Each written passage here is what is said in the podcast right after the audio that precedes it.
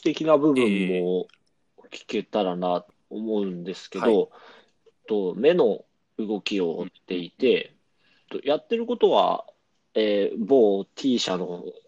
視線センサー、視線入力用のセンサーと一緒で、眼球の運動を見てる。そうですね。あのーまあ、今までのその視線入力装置とは、やっぱりあの仕組みも違うかなと思っていて、使ってるそのセンサーっていうのは、あのーうんまあ、皆さんもご存知かもしれないんですが、カメラを使ってはいるんですけれども、あはい。のー既存のその視線入力に関しては、あのー赤外線光を、まあ、目に当てね。て、その反射を取って、そのはい。今どこを見てるかなっていうのを取ってるのが、まあ、ざっくりとしたあの仕組みかなっていうふうに認識してるんですけれども、うちでそのやってる、あのー画像処理技術ってちょっと違くてですね、あのはいまあ、例えばあの同同型のパラパラ漫画のあの写真の連続になってるんですけども、そのパラパラ漫画の写真の一枚一枚をこう抜き取ってあのまあ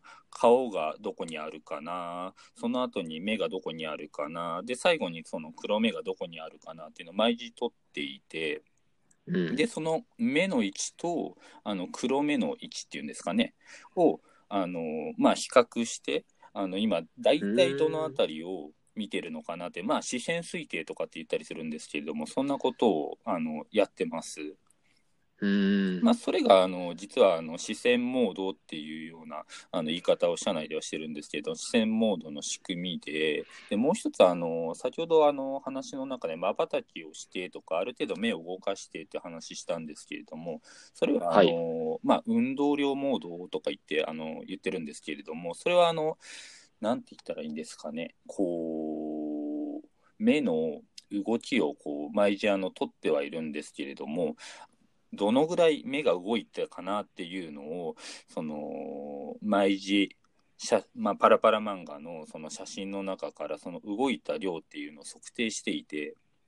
はい。で、まあ、人によってその例えばあの目の細いとか目が大きいとかあのパッチリしてるとかしてないとか、まあ、そういう人によってはあのいろいろまちまちなんですけれどもある程度その目の動きがあったらあの目のあたりの動きがあったら、まあ、スイッチが入りますっていうあの仕組みで動いてます。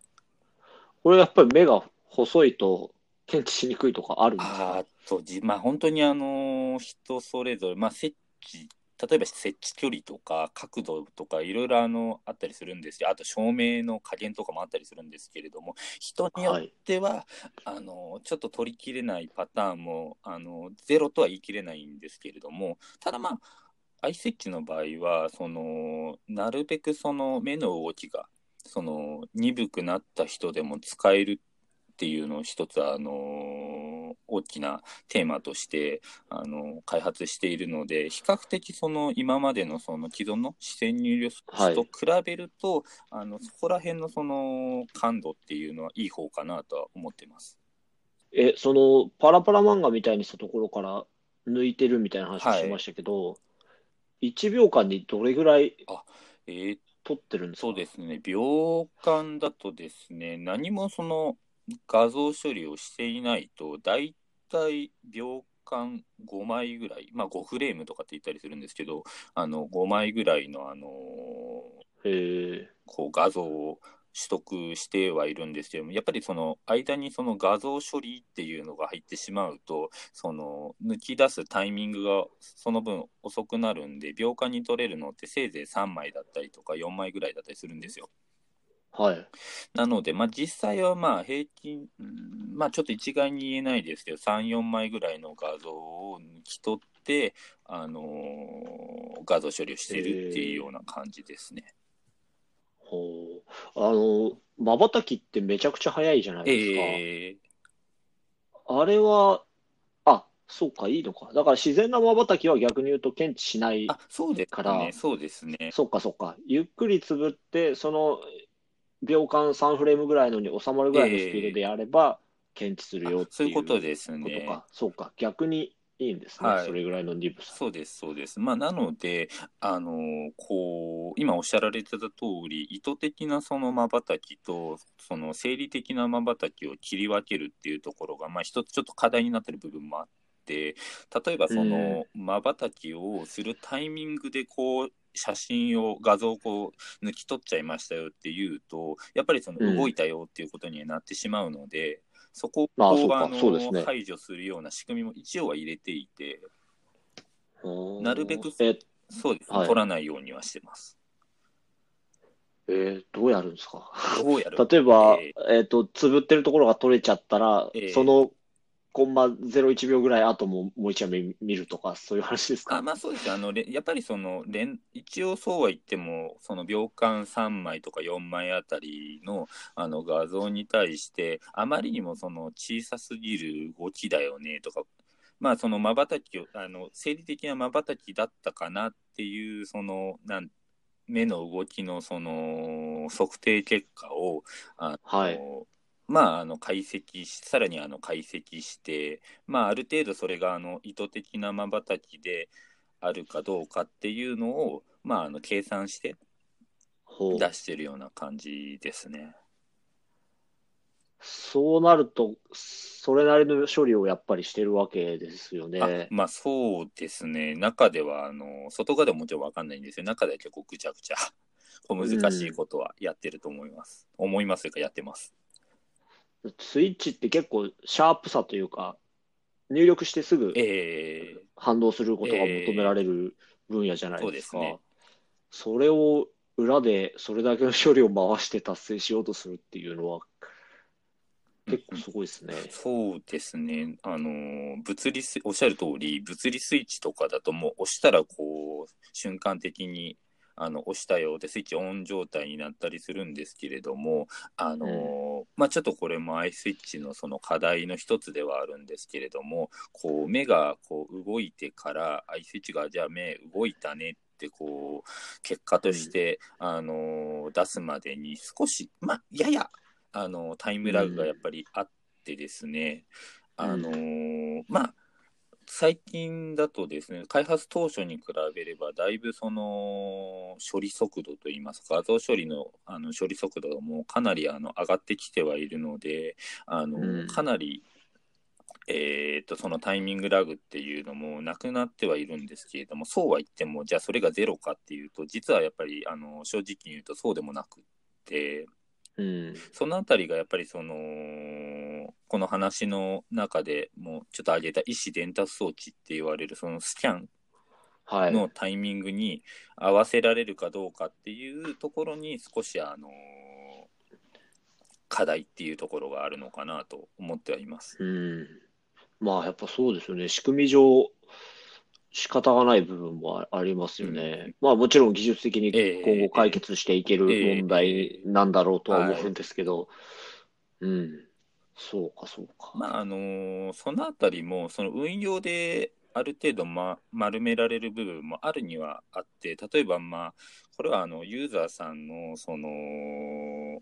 まあ、相談ユーザーさんとの相談にもなるんですけれども少しそのスキャンするスピードを抑えてみたりだとか、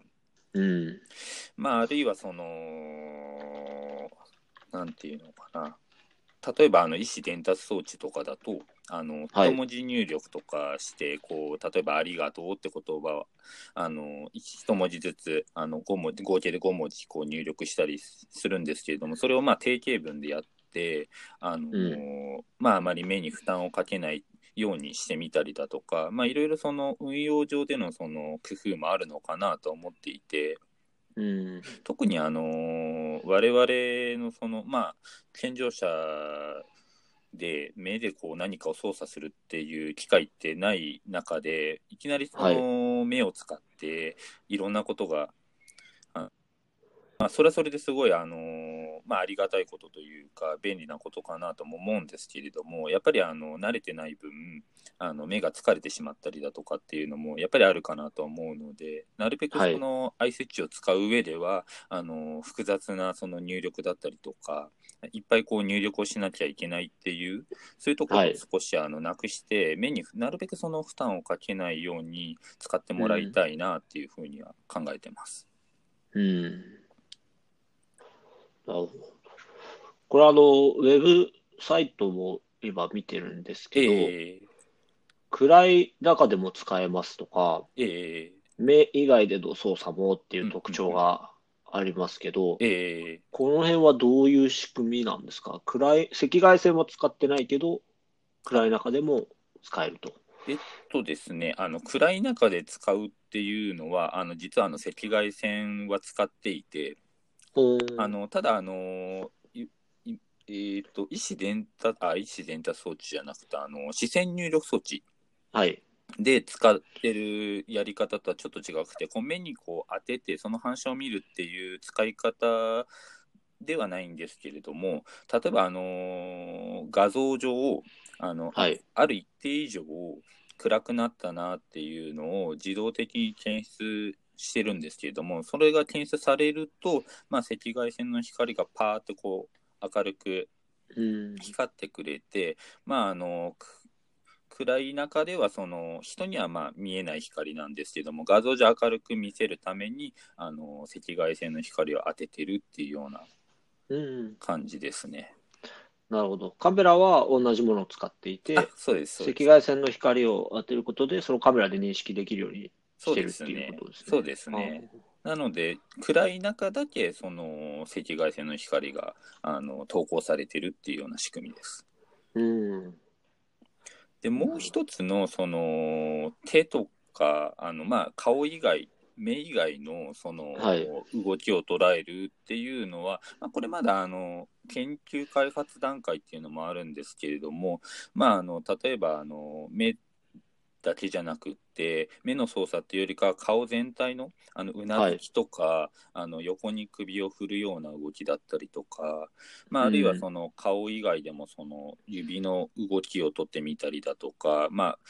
腕の動きをとってみたりだとか、そういうこともあのできるようにはしていて、まあ、その仕組みに関しては、あのー、先ほど話した運動量モードとかって言われる、そのどれだけその画像の中で動いたかっていうのを、まあ、検出するあの技術をちょっと応用してやってます。なるほど。まあ、えええカメラに映ってる色の変異を見るとか、そんな感じですか？あそうですね、そうですね。まあ、あの、輝度の変化というか、まあ、そのあたりは、あの、撮ってるような感じですね。で、まあ、あの、画像全体で撮ってるっていうよりかは、まあ、その画像の中の注目する画像領域っていうのをちょっと絞り込んでいて、うんまあ、それが例えばあの顔であればまず最初に顔を検出してでその顔の領域の中でどれだけ輝度変化があったかとかそういうような感じですね。なるほどなるほど。えー、これ大島さん一人で全部開発してるんですか？あそんなことはなくてですね、あのー、まあ、社内で何人ぐらいかな、まあ、そう多くはないんですけれども、はい、平均して3人ぐらい、2、3人ぐらいで開発をしています。うん、んやっぱり社内に組み込みのエンジニアの方が何名もいらっしゃるから、そうですね。うん、手伝ってもらいながらっていう。そうですね。まあそうですよね。これ一人でやったらすごいなと思って。いや、なかなか一人でやるのが難しいですね。まあ、あの、難しい理由の一つは、まあ技術的な難しさももちろんそうなんですけれども、やっぱりその、はい、まあ僕自身もあの開発もやってはいるんですけれども、あの半分ぐらい外に出てることが多いですね。ねそう、そうですよね。はいなので僕が外出てる間に、まあ、別の社員がその開発を粛々と進めてくれてたりだとか、うん。まあ、あとはその実験的に、まあ、機能を実装してみたりっていうのも日々やってはいるんですけれども、まあ、そのあたりもやっぱり、あの僕一人でやろうとすると、やっぱりこう、社内にいる時しかできなくなっちゃうので、まあ、あの、他の、あの、開発者にお願いをしながら進めてます。うん。そういうことですね。いやいや。そうなんです。まあ、あのー、結構この話を、その、聞いてくださってる方の中だと今までの話のくだりを聞くと多分あのアイスイッチとかって言いながらあの視線入力とはちょっと違うんじゃないのっていうツッコミをちょっと受けそうな気はするんですけれどもまあちょっと個人的にも実はそそうかなとは思いつつあってですね、はい、最初はやっぱりこう目で操作するものっていうふうに、あの決めて、あの開発してたので、まあ、皆さん、あの目で操作するっていうと視線入力だっていうふうにこう言われるんですけれども最近はどちらかというとそのモーションを取ってるって言った方が正しいのかなと思っていて、はい、なので、まあ、ちょっと、あのー、言い方を変えるとモーションスイッチなのかなっていうふうに少しあの考えを少しずつあの改めてるところはあります。おじゃあ将来的では商品名が変わる可能性も。あ、どう？あの、実は iSwitch もあの一応あの、商標登録を。ね書いてありますね、えー、ここに。していてですね。まあ、名前がいきなり変わるっていうことはちょっとわかんないんですけれども、うん、まあ別のその製品として、こう、まあ横展開的なところで、あの、派生したスイッチとして、また何か、あの、新しく作ろうとしたら、まあ、あの別の名前のものが出てくるかなとは思います。うんそうですね。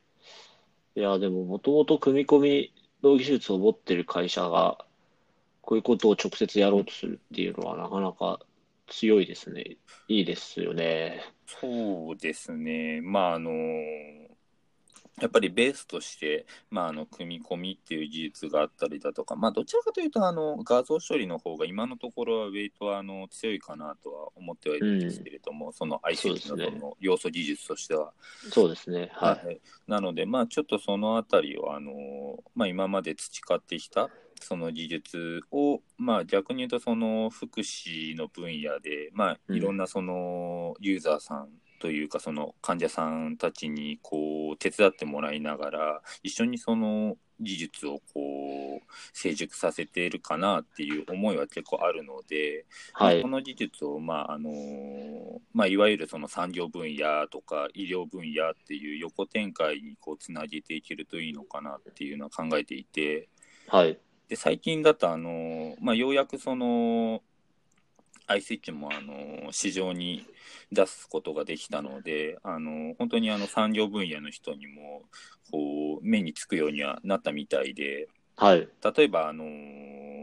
こう手術室の中で、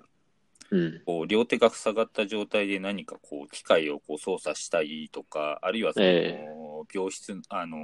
手術室の中の環境をこう変えたいっていうのに、あの例えばこう身振り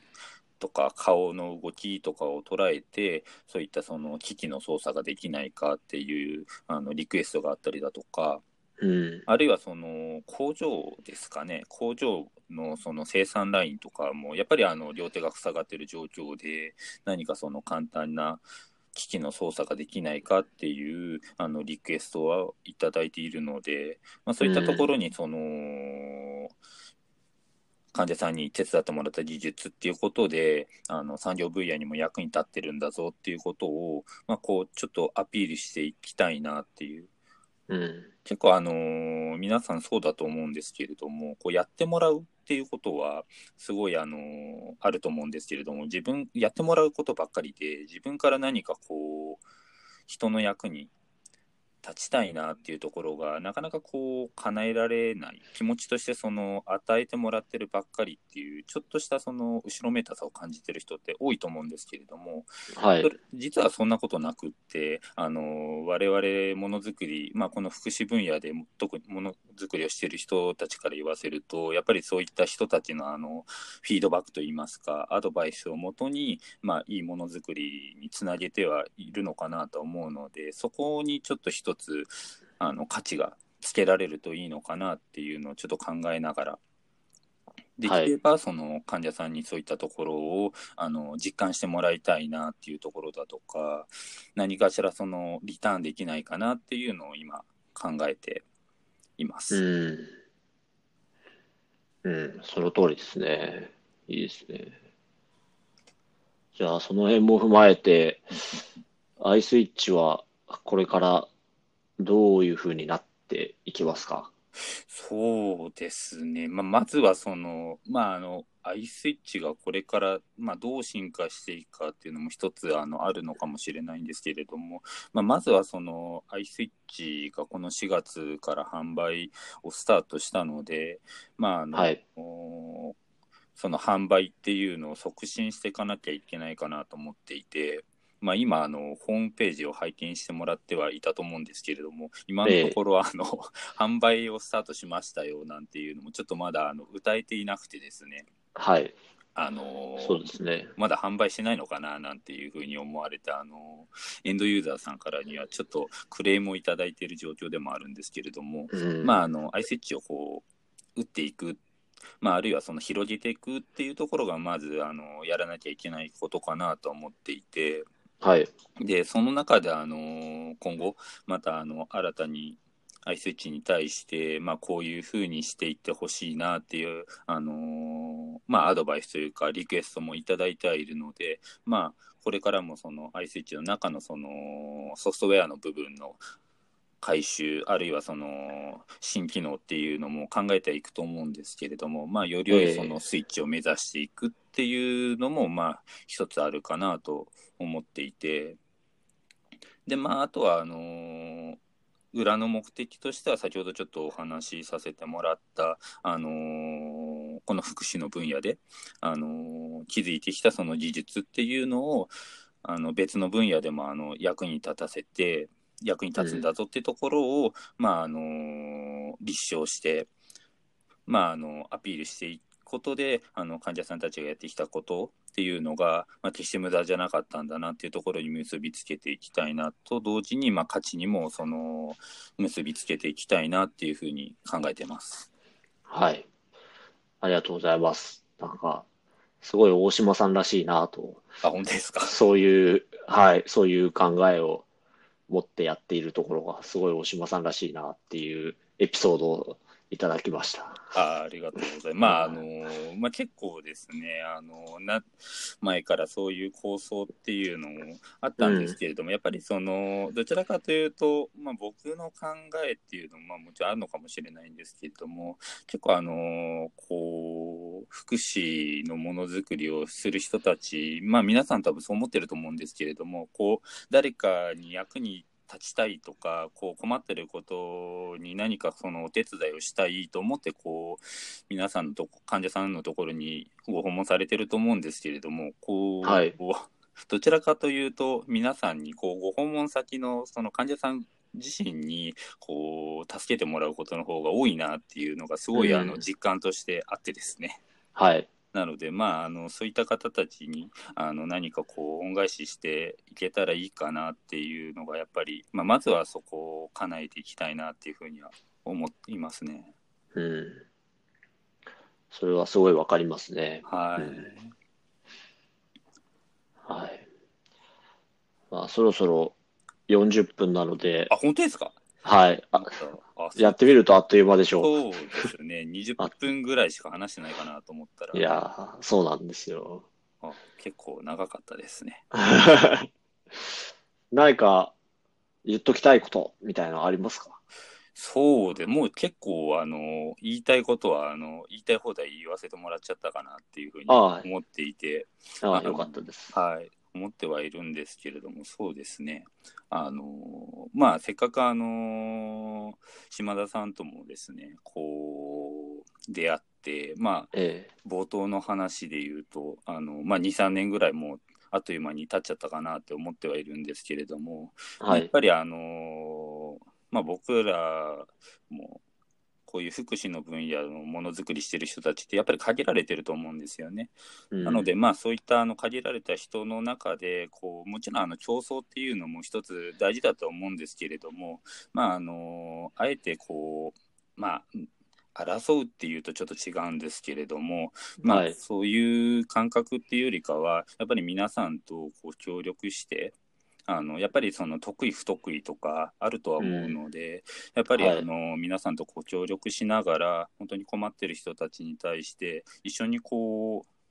ものづくりっていう側面からあの何かお手伝いしていきたいなと思っているのであの、うん、まあ、島田さんにもすごいあのこれからもお世話になっていくかなと思っていや何も。はい。いやいや。あの一緒に今後もあのこの分野で頑張っていきましょうっていうのがまあ、はい、言いたかったことです。あありがとうございます。頑張りましょう。はい、頑張ります。はい。はい。よろしくお願いします。ええこちらこそよろしくお願いします。じゃあ、アイスイッチの、えー、普及、これから期待しています。あそうですね。あ、そうそう、もう一ついいですか、最後に。あのどうぞどうぞ。ごめんなさい、言い忘れてたんですけれども、あの、テクノツールさんから出てる、あの、ゾノあるじゃないですか。はいはい、はい、あれとの、あの、コラボといいますか、まあ、スイッチの併用っていうのも、あの、やりたいなって思ってますので、ぜひぜひよろしくお願いします。そうですね。それは、あの、今年の10月の HCR で、えー、うちのブースにクハの、はい、フィンランドからクハの会社のペトリさんっていう人がまあ来ていて、はい、えー、大島さんの話をしたときに、うんうん、そのゾノは、まあ、頭の動きでマウスカーソルを動かすわけですけど、それをクリックする手段として、やっぱりスイッチとか、うんうん、えー、特殊なソフト、うちのクリックアシストみたいなソフトが必要になる。えーで、その中のスイッチの選択肢の一つとして、アイスイッチすごい面白そうだなっていうふうにペトリさんが、まあ言ってくれて、えー、そうですね、連れてってブースに行った時に大島さんがちょうどいなかったっていう。あれ？その後、確か、もう一度、あのもう一回行ったんだ。そうでした、そうでした。で、お話できたんでしたね。そうなんです、そうなんです。そうでした、そうでした。そうですね。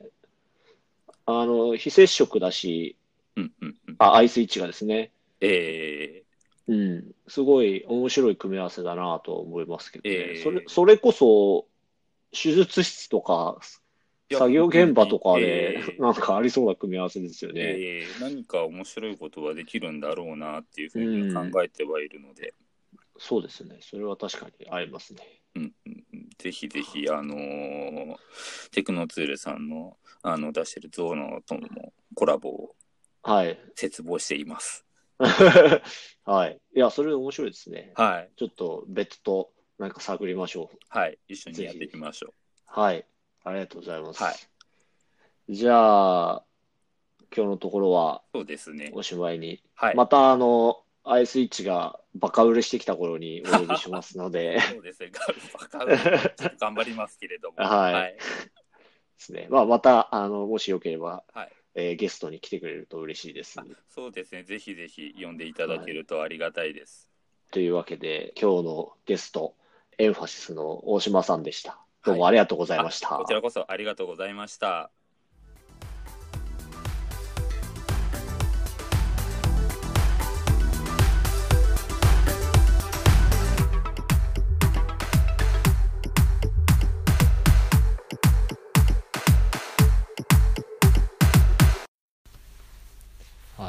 始めていきます。はい。えー、こんにちは。こんにちは。今日のおテックフォーオールポッドキャストはテクノツールの島田とえテクノツールの大金です。はい、二人でお願いします、はい。よろしくお願いします。話していきたいと思います。で今日のテーマはですね、まあ、展示っていうざっくりした感じでいきたいなと思ってるんですけど、はい、あのテクノツールは展示編集システムっていうソフトもやっていてですね実は死体不自由の方たちだけじゃなくて、えー、視覚障害をお持ちの方々あ向けとは限らないんですけど、まあ、そういう人たちの情報保障というかそういう面でも、はい、事業をやっています。はい、はい、その目が見えない人がどうやって情報を取ってくるかみたいなくくりで言うとまあ、一つは最近読み上げっていうのがそうですね。ありますと、はい、はい、結構あの皆さんインターネットでいろんな情報を見ると思うんですけども、うん、あの結構驚かれる方とあそうだよねっていう方でいらっしゃるんですけどあのあのインターネットの内容ウェブの内容を読み上げるブラウザーっていうのがあって、えーと、視覚障害の人はその読み上げるブラウザーを使って皆さんと一緒に同じような情報をあの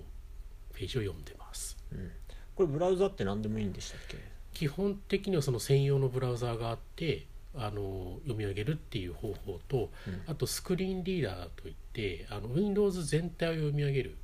ものがあって、はい、それを使うと皆さんが使ってる IE とか Chrome とかそういうもので読み上げるっていうことができます。うん、これあの読み上げるってちょっと仕組みというか あのブラウザだけですよね、はい、今の話だと、はい、ブラウザを読む時っていうのは、まあ、目で目が見える人はこう字がバーッと並んでて、はい、好きなとこから当然ね読んでいくことができますけど、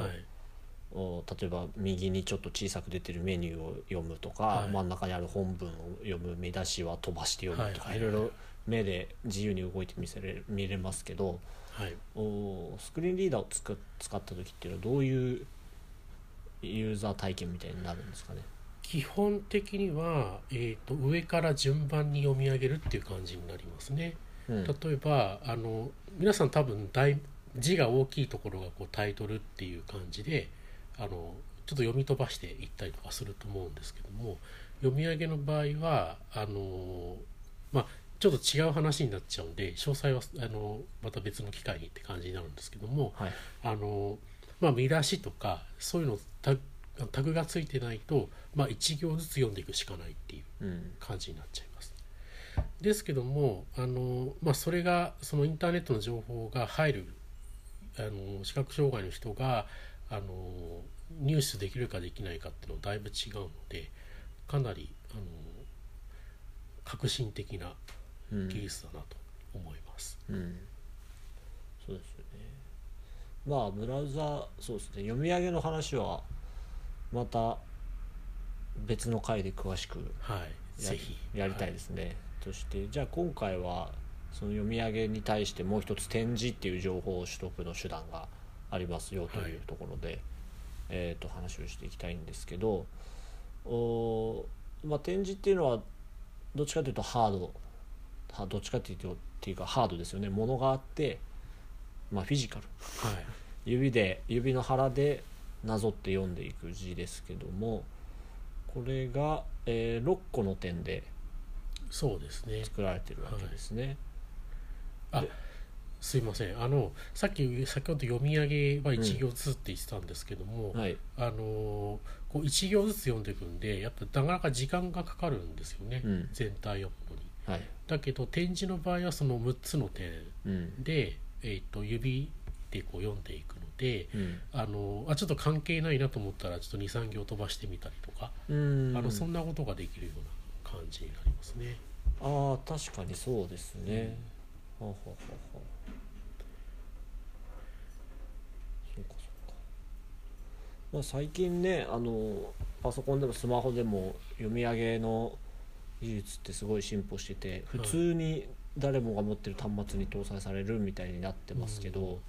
読み上げだけあればいいかっていうと決してそういうわけでもそうでもないですね。ないですよね、はい、端末が使えなくなったらどうするのかとか、はい、その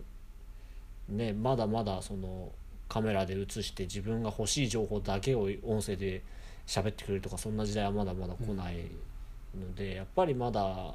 その切符売り場には展示のマークが必要なそれがあれば便利な人もいるし、うん。手すりに書いてあればなんか便利な人もいるし、はい、っていう感じですよね。そうですね。やっぱ読み上げ、まあ、視覚障害の人でも読み上げがあればいいやっていう方も、まあ、いらっしゃるにはいらっしゃるんですけどやっぱりこうじっくり本を読みたいとか、うん、あとは何でしょう、まあ、私たちもそのここはちょっと音声でチラチラっと聞けばいいやっていう時もあるしこう紙に印刷してじっくり読みたいみたいなことってあると思うんですよ。だから同じように、まあ、音声で使う場面と展示にして読む場面と、うん、あの両方必要なのかなっていう気がしますね。うん、そうですよね。この展示実際にどれぐらいの人が読めるのかっていうと結構みんな目が見えない人はみんな展示読めるだろうみたいに思ってるケースも多いと思うんですけど、えっと、これ結構少ないんですよね。そうですね。今あの視覚一応視覚障害の人、まあ、あの手帳を持ってる方っていうふうにカウントすると大体30万人ぐらい31万か32万ぐらいいらっしゃる日本にいらっしゃるっていうふうになってるんですけども、うん、大体展示が読めるのはその1割ぐらいっていうふうに言われてます、うん、なので3万人が、まあ、少しっていう感じの方が展示を利用されてるっていう感じになります、うん、これ意外と少ないなっていうのは、どういう理由がですかね、それはですね、えっと、背景としてはやっぱ視覚障害の手帳を持ってる人っていうのがまあ、近年、まあ、近年というかだんだん高齢化されあっていうか高齢になって目が見えなくなって手帳を取得される。っていう方が多いので、うん、だからそのなんでしょうね。その高齢になってから、まあ、例えばその途中からあの目が見えなくなったとか、うん、っていう方はなかなか展示の取得が難しいっていうのがあって、まあ、実際にその展示を本当に毎日活用されている方っていうのはその1割になるっていうような背景があります、うんはい、ただ今その L 展示って言ってその大きい展示 L, L サイズの L サイズの展示とか大きい展示とかそれからその展示がなかなか読みまだちょっと訓練しないと読めないみたいな方用のその訓練とかですね、はい、そういうのも今されてきてるのでまだまだこれから読む方たちっていうのは増えていくんじゃないかっていうふうに期待されています。あそうか確かに。展示あの触ったことある人は分かると思うんですけどなんか指先にあなんかボコボコしてんなぐらいしか分かんないんですよね。ね。そうだからやっぱりあれを読めるようになるにはそれなりに訓練がやっぱ必要でそうですね。特に中途の人とかはずっと視覚に頼って生きてきたのにねその後から急に展示を訓練をしなきゃいけないってなると全く新しい感触をなんていう獲得していかなきゃいけないわけで、これは結構ハードル確かに高いですね。なかなか大変だって聞いてます、うん。はい、なるほど。L 展示いいですね。L サイズ展示。あちょうど普通は B5 サイズで印刷するんですけど、はい。えっと、B5 サイズを A4 サイズにしたぐらいの大きさの感覚になる。なるほど。B5A4 ですか。ほうほう1.5倍までいかないけど1.25倍ぐらいですかね、そんな感じですね、はい、でも多分結構変わりますよねそれでもね。そうだいぶその手の感触がなんていうんですかね。あのこう線なくても、まあ、多少だんだん分かってくるような大きさなんじゃないかなと思います。うん、面白いですね。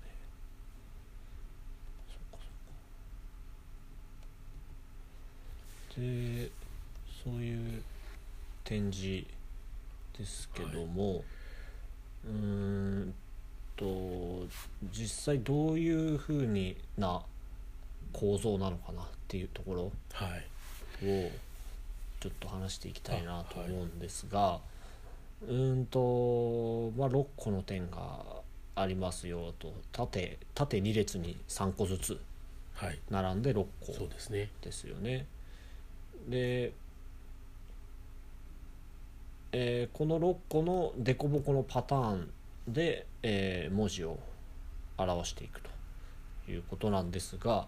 これはあの早速限界が見えてきて6個の点しかないから 6×6 で64、は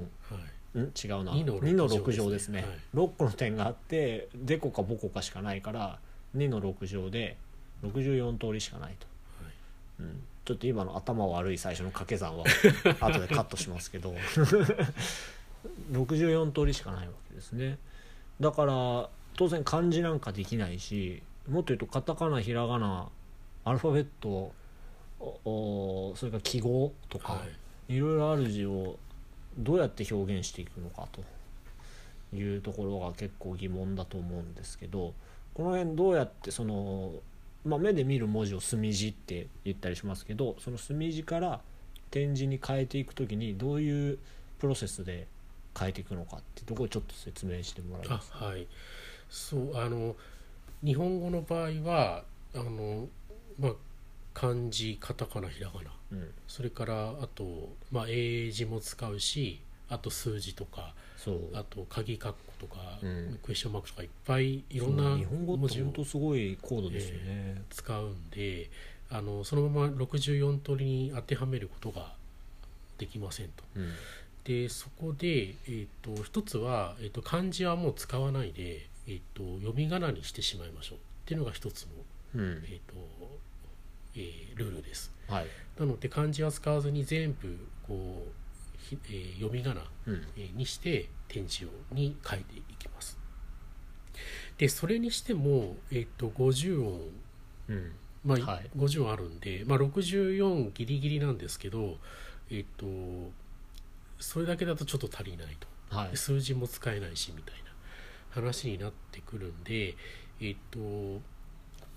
例えば2マスとか、えー、3マスあ、えー、2文字とか点字を1文字2文字3文字っていうふうに使って、えーと、例えば2文字で、えーと、1つの文字を表すっていうようなことをします。うん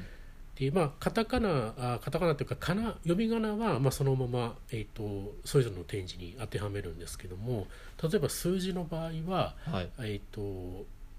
の1とか2っていう数字はなくて、えー、と数符っていうのを頭につけて、えー、えー、かなの「あ」っていうのを入れるんですね。うんうん、そうすると,、えー、とそれが、えーと、数符「あ」で数字の1っていうことになります。なるほど。数符「い」で数字の2ああもうそうそうそうそういうことです。数符3数あ数符「う」で、えー、数字の3っていう感じになります。なるほど。4, 4以降もちょっと若干違うんですけど英語じゃないんですけどね。そうだで当然0まであるっていうことですね、はい、じゃあ123456789ゼロがあって、はい、それを並べていって何桁でも書けますよっていう感じです、はい、なるほどあとは、えーと、例えば英字例えば日本語文中で英語のアルファベットが出る場合は外字符っていうのを先頭につけて、うん、ABC って入れますで外字符が ABC は実は日本語の IU なんですけど外字符 IU って書くと、えー、ABC っていうことになります。でさらに言うと,、えーと、今の外字符 IU は小文字の ABC なんですけど、うん、えーと、大文字にしたい時あるじゃないですか、はい、その場合は外字符大文字符、えー、ABC あ IU って書くと大文字 A 小文字 BC にで外自負、えー、ちょっとだんだんややこしくなるんですけど、うん、外自負、えー、大文字符大文字符だから大文字符2回打ってから、はい。えー、あい打ってやると、えー、大文字 A 大文字 B 大文字 C っていう感じに、うん、全部大文字ってこと。あ全部大文字になった、はい、っていうルールがあって、ね、まあ、そういう感じでその少ない64通りの、えーと、点字をうまくそのなんとか符外字符とか数符とかそういうものを使ってあの表すようなものルールになってます。これ面白いですね。あの外事で言うと英語の人たちには英語の展示があるわけじゃないですか。はい、でも日本語の展示で使われているアルファベットは英語の展示の表記とはまあ当然64個って縛りがあるからしょうがないけど、はい、違うっていうことですね。あそうです。はい。すごいな。だからこれは日本語の展示文書ですよっていう思わないと日本語にならないし、うん、これは英語ですよっていう思って読まないと英語にならないっていう、うん、そういうところはありますね。そうか。もっと言うとスペイン語とか中国語とかっていうのは、はい、もうちょっと日本語の展示のルールだと表現しきれなかったりもするわけですかね。あとスペイン語はまあアルファベット圏というかうん、でもない字もありますね。ない字もあるのああのウムラウトとかあの辺もまた同じような感じのルールがあるんですよ、うん、あのウムラウトがやっててついてるやつはそのウムラウト風みたいなのがあって。ウムラウトっていうのはあのニョロニョロってやつです、ね、あニョロニョロとか上の点々とか。点々とか、うん、なんとか風っていうのがあってそれを書くあのアルファベットを書くみたいな。そんなのがあります。で中国語はちょっと分かんないです、うん、でも多分なんかあるあのピンみたいな感じであの漢字一番の漢字みたいな。あのピンって知ってます？知らない。ああの中国語を入れるときにパソコンで入れるときにあの漢字を入れる漢字のこのグループの漢字っていうのがあって、うん、その何番目って漢字を入力するんですよ。へなので多分同じような感じで、えー、とその漢字の1番目みたいなグループの1番目みたいな感じで表すんじゃないかなと個人的には思ってるんです。ちょっとわからないです。あ今の話は、えーと、パソコンのキーボードで、えー、請願者が目の見える人が中国語入力する時も、はい、漢字の種類が多すぎるからそういう指定の仕方をして入力していくっていうことですよね。うんうんあれ同じようなルールで展示もなってるんじゃないかなと想像します。なるほどね、はい、そうかそうか。まあでもそれは多分中国語の展示のルールであって、はい、日本語の展示のルールの中で中国語を書くっていうのは多分あできないできないねまあそのあとはその外国語引用符っていうのがあって あの鍵括弧みたいなのがあるんですね展示の中に。でその外国語引用符の中は外国語ルールで書いていいってことになっていて例えばその英語だったりその中国だったりのルールでその中を書いてなるほどなるほど、えー、ただその外国語の展示がわからないとそこは読めないっていう感じになりますね、うん、そうですよね、はい、そうですよね読む側のスキルが求められるわけですね。はい。ああ面白い。だからやっぱりこれはそのさっきの話じゃないですけど指で触って6点のおでこぼこの感覚を取得するっていうのだけじゃなくて、うん、展示のルールっていうのは今ほんの触りで実際はもっと多分膨大にあってそうですねそれも理解していかないと読めないということで、はい、えー、読む側もそれを作る側も相当な知識がまあ必要になるっていう感じですね。はい。うん。はい。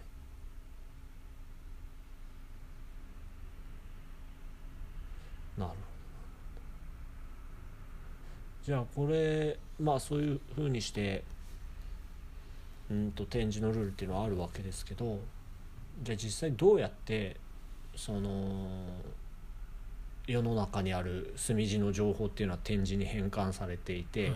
それをどういうふうに展示で読みたいっていう人たちに届くのかっていうのはどういうふうになってるんですか、ね、えー、っとですねこれは、えー、そのまあてまあ、世の中は、まあえー、墨地その私たち読める墨地の本で溢れてるんですけども、うん、まあ、それを展や、まあ、展示にする人っていうのはほぼほぼボランティアの人たちです。うんで、まあ、ボランティアの人たちが転訳するんですけども、まあえー、その前にその、まあ、展示図書館っていうのが、まあ、私たちは図書館に行ったりするのとのような感じで、えーと、展示図書館っていうのが各都道府県に設置されています。はい、47あるんですね。うん、で、えーと、その展示図書館が、あのえー、そのボランティアさんにお願いしてその図書を転訳するっていうこともありますしあとは各地の、まあえー、ボランティア団体、うん、任意のボランティア団体の方たちがその転訳活動をしているという、えー、例もあります。うん、で転訳あ展示図書館の方は、はい、えっ、ー、とまあ、そのボランティアさんからに転訳を依頼してで、えーと転訳が上がってきたらあのそれをチェックしてあの展示プリンターっていうのがあるんですけど、うん、展示プリンターで紙にボツボツボツっていうのを紙に印刷して、うん、あの視覚障害の方に貸し出しするっていう業務を、えー、しています。でそれと同時にあのサピエっていうインターネット上の電子展示の電子図書館があって、はい。うん、そこに展示の今もうあ今のパソコンでもう展示役をしちゃう時代なのでもう展示はデータ化されてるんですね、はい、なのでそのサピエっていう電子で展示図書館にあのアップロードしてあの、えー、全国の視覚障害の方とかがダウンロードして、うん、えー、パソコンで展示を読めるといったような環境になっています。ああそうか。そもそも昔は展示を打つのがえー、パソコンとか使う前は前はもう手で手で。手でポツポツポツポツあの鉛筆っていうんですけど鉛筆、はい、鉛筆じゃなくて天の筆鉛筆。っていうんですけど、それで紙を挟んであの裏側にあのと凸凸じゃないあの、うん、引っ込んでる方の型と、はいねはい、に、えーと、紙を挟んでそれを型に磨けてポツポツポツポツ打ってたんです、うん、めちゃくちゃ時間がかかったんですけど、うん、でかつあの裏返しなんで、はい、裏側とそのなんですかね普通は左から読むじゃないですか、はい、でも裏側で書か。なきゃやらなきゃいけないんで右からこうポツポツポツポツ打っていくと。ああなるほどね、えー、そうかそうかデコと凸と逆の知識逆両方知識がないとなかなか難しいっていうのがあったんですけど 今はだいたいパソコンの画面であの入力するような感じになっています。そうかそれはしんどいな。まあ、今はそのうちの展示編集システムみたいなソフトで、はい、えっと、ボランティアさんがだ昔よりはハードルは下がってるわけですね。ですね、あの短時間でできるし昔ほどの特殊なスキルもいらずに、なんとかできるようにはなってきていて、でどそれがもともと電子データであるんだからそれを集めれば立派な図書館にできるでしょうということですよね。うん、でえっ、ー、と展示を読みたい人がそのサピエからダウンロードをしてきてそれをパソコン上で読むっていうのはどういうふうになるんですか？展示のとして紙に印刷するわけじゃなくて、はい、音声読み上げを使ってもう読んじゃう。と。えっとですね、音声んというよりは、えーと、パソコンに、えー、ペンディスプレイというあ展示ディスプレイというのがあって、はい、あのー、パソコンとつなげて、えーと展示が表示できる機械がですね、はい、それをつなげてあの読むことができます、うん、だから指で触って読むんですね、はい、普通の普通の展示の読み方をするわけだ、はい、うん。そうかそうかそれだったら必ずしも、まあ、展示プリンターを個人で持ってる人は多分そんなにいないので、必ずしも図書館にわざわざ行って図書館の展示プリンターで印刷しなくてもフィンディスプレイとパソコンを持っていれば、はい。えー、サピエからデータを借りてきて、はい、自分のパソコンに入れてそこにつないだピンディスプレイで指で触って読めるとはい。そうですね、これはあの請願者の電子図書の流通よりもよっぽど進んでるというか。ですね。これ1980年代に大元のシステムが作られてるんですよ。でもともとあのこれ会社名言っていいんでしたっけ？いいですよ。IBM の天薬広場っていうのがもともとのなっていてでそこその時はパソコン通信の時代だったんですけども、はい、あのまあ、そこから出発してだからその頃はそ電子図書館なんて一般にはなかった時代に、うん、この展示の世界ではもうあったと。うん、すごいす実は進んでいたと。進んでますね。ことですね。はい。おそうなんだ。すごいですねその天筆で打ってたところから、はい、一気に飛んで 請願者の図書流通システムを追い越して、そうですね。電子図書館になっちゃった。はあ面白い。そそれまではあの本当にこう紙でポツポツ打ってていてでやっぱボランティアさんって全国にいるじゃないですか、はい、だからこう人気のある図書っていうのは一斉にみんなで作り始めてたんですよ、はい、だからあのせっかくあのボランティアさんがいるのに何人もいるのにみんなで同じ本を転訳してたっていうことが、まあ、重複転訳とか言うんですけどなので、まあ、そういうことをやめようってことであのさっきの転訳広場っていうプロジェクトが立ち上がってで各地であのもうその私たちが今契約始めたからあの他の団体は別のものをやってくださいみたいな、はい、そういうことをやり始めやりましょうってことでいうのが最初のきっかけですね。確かにそりゃそうですね。はい、その転訳する本っていうのは誰が決めるんですか？その読みたい人本人もリクエストできるようになってるんですか？そうですね。あのえっ、ー、と大抵はあのリえーと、読みたい視覚障害の方がリクエストを出して転訳するっていうのががほとんどだと思います。読みたい人は展示図書館にリクエストするんですかね。そう、ね、そうすると、はい、そこが、えー、アクセスできる転訳者の方々にこういうリクエストがありましたって言ってやってもらうという感じですね。はい、あとはそのボランティア団体で私たちはその例えばなん、えーと、あの雑誌、はい、毎月こう出る雑誌をいつも転訳しますっていうような決めてるような団体さんがいて、まあ、そこはそのリクエストというよりは団体で決めて転訳するとっていうようなこともされていますね。うんなるほどね。ありました。じゃあ初回こんな感じでいいですかね。あとなんか追加あります？急に終わりみたいな。急に終わりですか？いやいや全然まだまだいいんですけど。そうですね。うん。そうですね。今展示先ほど6点っていうふうに、はい、展示は 6, 6つの点ですよっていう話がありましたけどそれでかつあとパソコンで今やってますっていう話も出たと思うんですけどじゃあパソコンでどうやってその 6,、6つの点を入力するんですかっていうような話がちょっと疑問に思われた方もいらっしゃるのかなと思いますがあのまあ一つはあの6点入力といってパソコンのあのホームポジションありますよね、はい、SDFJKL、はい、この6つのキーを同時押しして、うんえー、と 6, 点 6, 6つの点を入力していくっていう方法があります。はい、でそれをやるとバチバシバシバシとあのちょっと今打っていってます音が音音出ないか。音拾わないから こんな感じで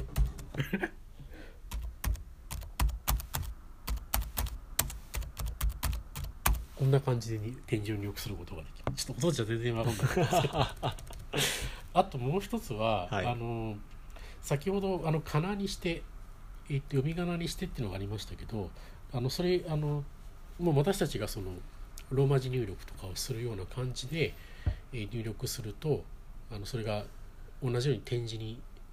点字として入力できるするっていう方法ももう一つあります。うん、なので最初その初心者というかはい、ちょっとなかなか6点入力難しいっていう人は、まあ、普通にローマ字入力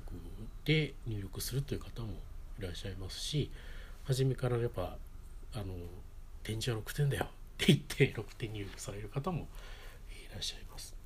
これ慣れてくるとやっぱり6点の方が早いですか？早いですね、うん、ただ今そのキーボードが6点入力できないキーボードも増えてきちゃってるんで、うん、なかなかあのボランティアさんもあのどのパソコンがいいかっていうのを探すのが大変っていう声は聞いています、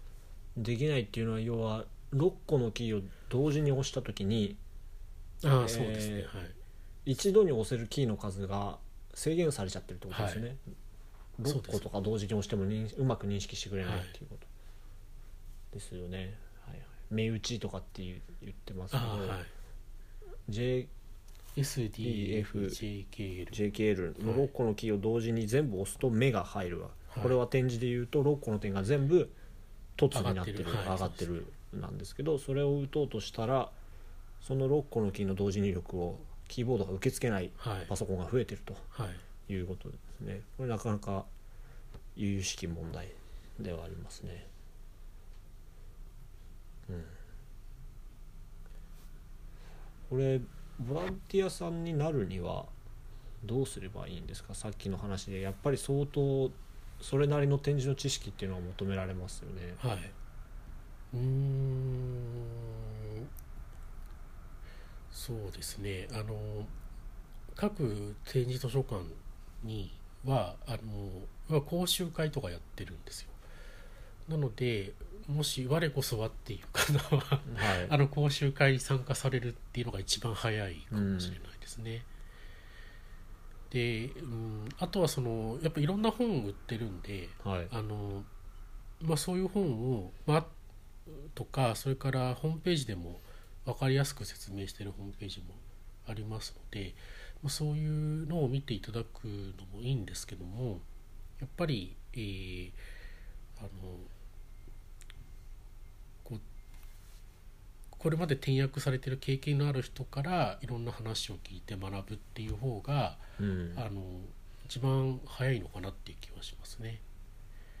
でやっぱそこでこうコミュニあなんだろうこうつながりができて、はい、えーとまあ、必ずしも転訳あ展示図書館直属じゃなくても地域のその転訳ボランティアとして参加してみたいなことでその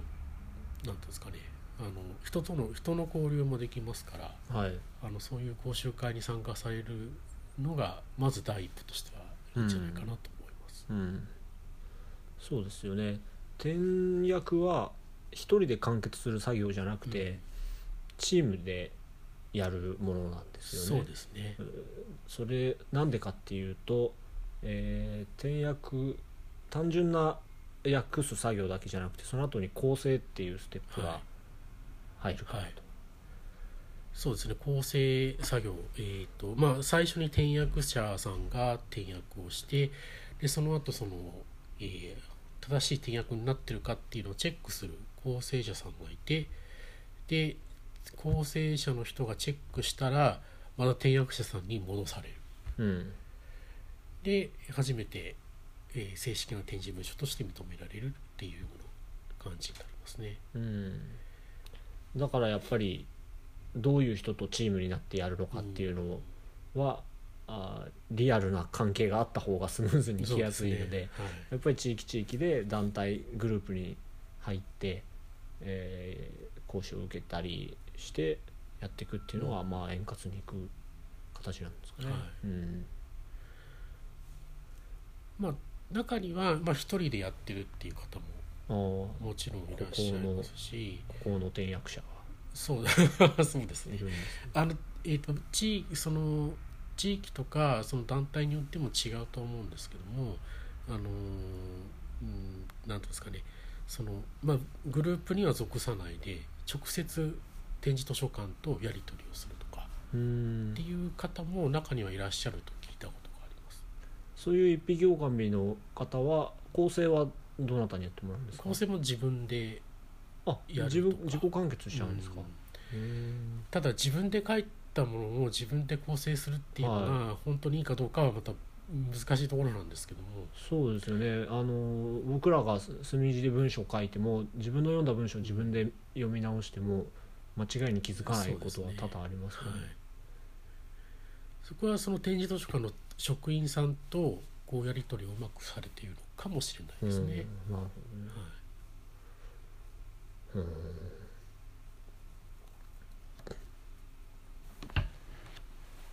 はい、あの自動転訳の話とかちょっと言ってもいいですか？はい。と転訳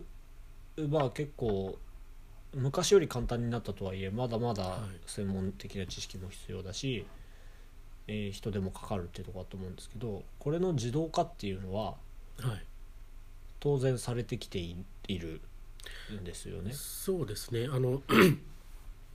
自動転訳は結構昔から、あのー、いろんな方がされている分野であの製品化もされているのもありますしあと大学の先生とか学生さんがあの研究題材として、うん、あのされている、えー、例もあります。その時の自動っていう意味は何から自動で転訳するんですか？えーと、テキストあの、えー、日本語のテキステキストデータからはい、えー、展示データにするっていう感じですね、うん、テキストですね。漢字かな混じり、はい、英語とかももしかしたら混ざってるような、はい、テキストのデータ PDF とかではなくてではなくて本当に純粋なテキストデータからやっていくという方法があるんですね。でもそれがまだまだ一般的になっていないっていうのはあ制度の問題え制度っていうのは正確性 の問題とか価格面とかっていうハードルがあるんですかね。そうですね。まあ価格まあ販売されているものは、まあ、少し高めのものが高いかなっていうのがまあボランティアで使うには高いかなっていうのもありますし、あとはまあ、うん、そうですね正確性まあまあ精度というか正しさっていう面でも、はいはい、うん、必ず100%ってはいかないので、えー、っていうところもありますよね。ただやっぱり作業としてはかなり軽減されるので、はい、あの今でもそのボランティアさんの中であの利用されてる方っていうのは、えーと、少なくないんじゃないかなと思いますね。うん、そうですよね。これそうやそのなんで100%正しく自動転訳できないかっていうとやっぱり最初の話に戻りますけど漢字かな英語とかいろいろ混じってる文章を一回読み仮名に、はい、漢字かな混じりは読み仮名に全部直さなきゃいけない、はい、その読み仮名に直す時に例えば「はひふへほ」の「は」があった時に「は」って発音するのか「わ」って発音するのかっていう違いが出てきたりするしまあ英語数字が出てきた時の外字符数字符の判断はもしかしたら簡単なのかもしれないですけど、はい、やっぱりその読み仮名に正しく変換していくところでミスが出やすいんですかね。そうですね、うん、あの英語圏は すいません英語圏はあの本当にほぼ自動だと思います。うんあの1対ほぼ1対1になって確かになんですけど日本語はそこにその読み仮名に直すっていう作業が入ってくるんで1対1にならないんですね。はい、でかつ漢字の読みってあのそのまんまじゃないことがありますよね。日本橋だったり、日本橋だったり。ああそれはありますね。それからあと早稲田とかも、はい、どう見てもあれ早稲田って読まないよねみたいな漢字の組み合わせで。だからあれをその漢字を読み仮名に読み下していくっていう作業が日本語ではかなり上難しいところだと思います。うん。そうですね。地名固有名詞はそうですね。最近こ人の名前もキラキラしてきてるから、えー、またさらに難易度が上がったりするし。そうかそうですね、うん、読み下しか。なるほど。いや我々は結構本当にレベルの高い言語を使いこなしてますよね。そうかもしれないですね。うん。分かりました。じゃあ今回はこんなところでいいですかね、はい、まあちょっと今後も展示シリーズちょこちょこやっていきたいなと思うんですけどえっ、ー、とそもそも大金さんは えっ、ー、と展示とか、はい。えー、視覚障害者たちの情報保障みたいなところをずっとやってきてる。そうですね えっとまああのなんていうんですかね。あの学生の頃からこういう分野とか興味があってまああのこんなことをちょこちょこやってるような感じです。はい、はい、ですよね。だからまあ、当然テクノツールの中では一番展示とかに詳しいということで。いやそれがですねちょっとそれがですね僕展示がば読めないんですよ。転訳したことがなくて実は。はいはい、はい、ちゃんとは毎毎年毎年お正月に今年こそ展示学ぶぞってやってるんですけどおかしいなんか年末になるとあれ1年過ぎちゃったなみたいなことは 毎年続くんですよね。まあちょっと今のカットして。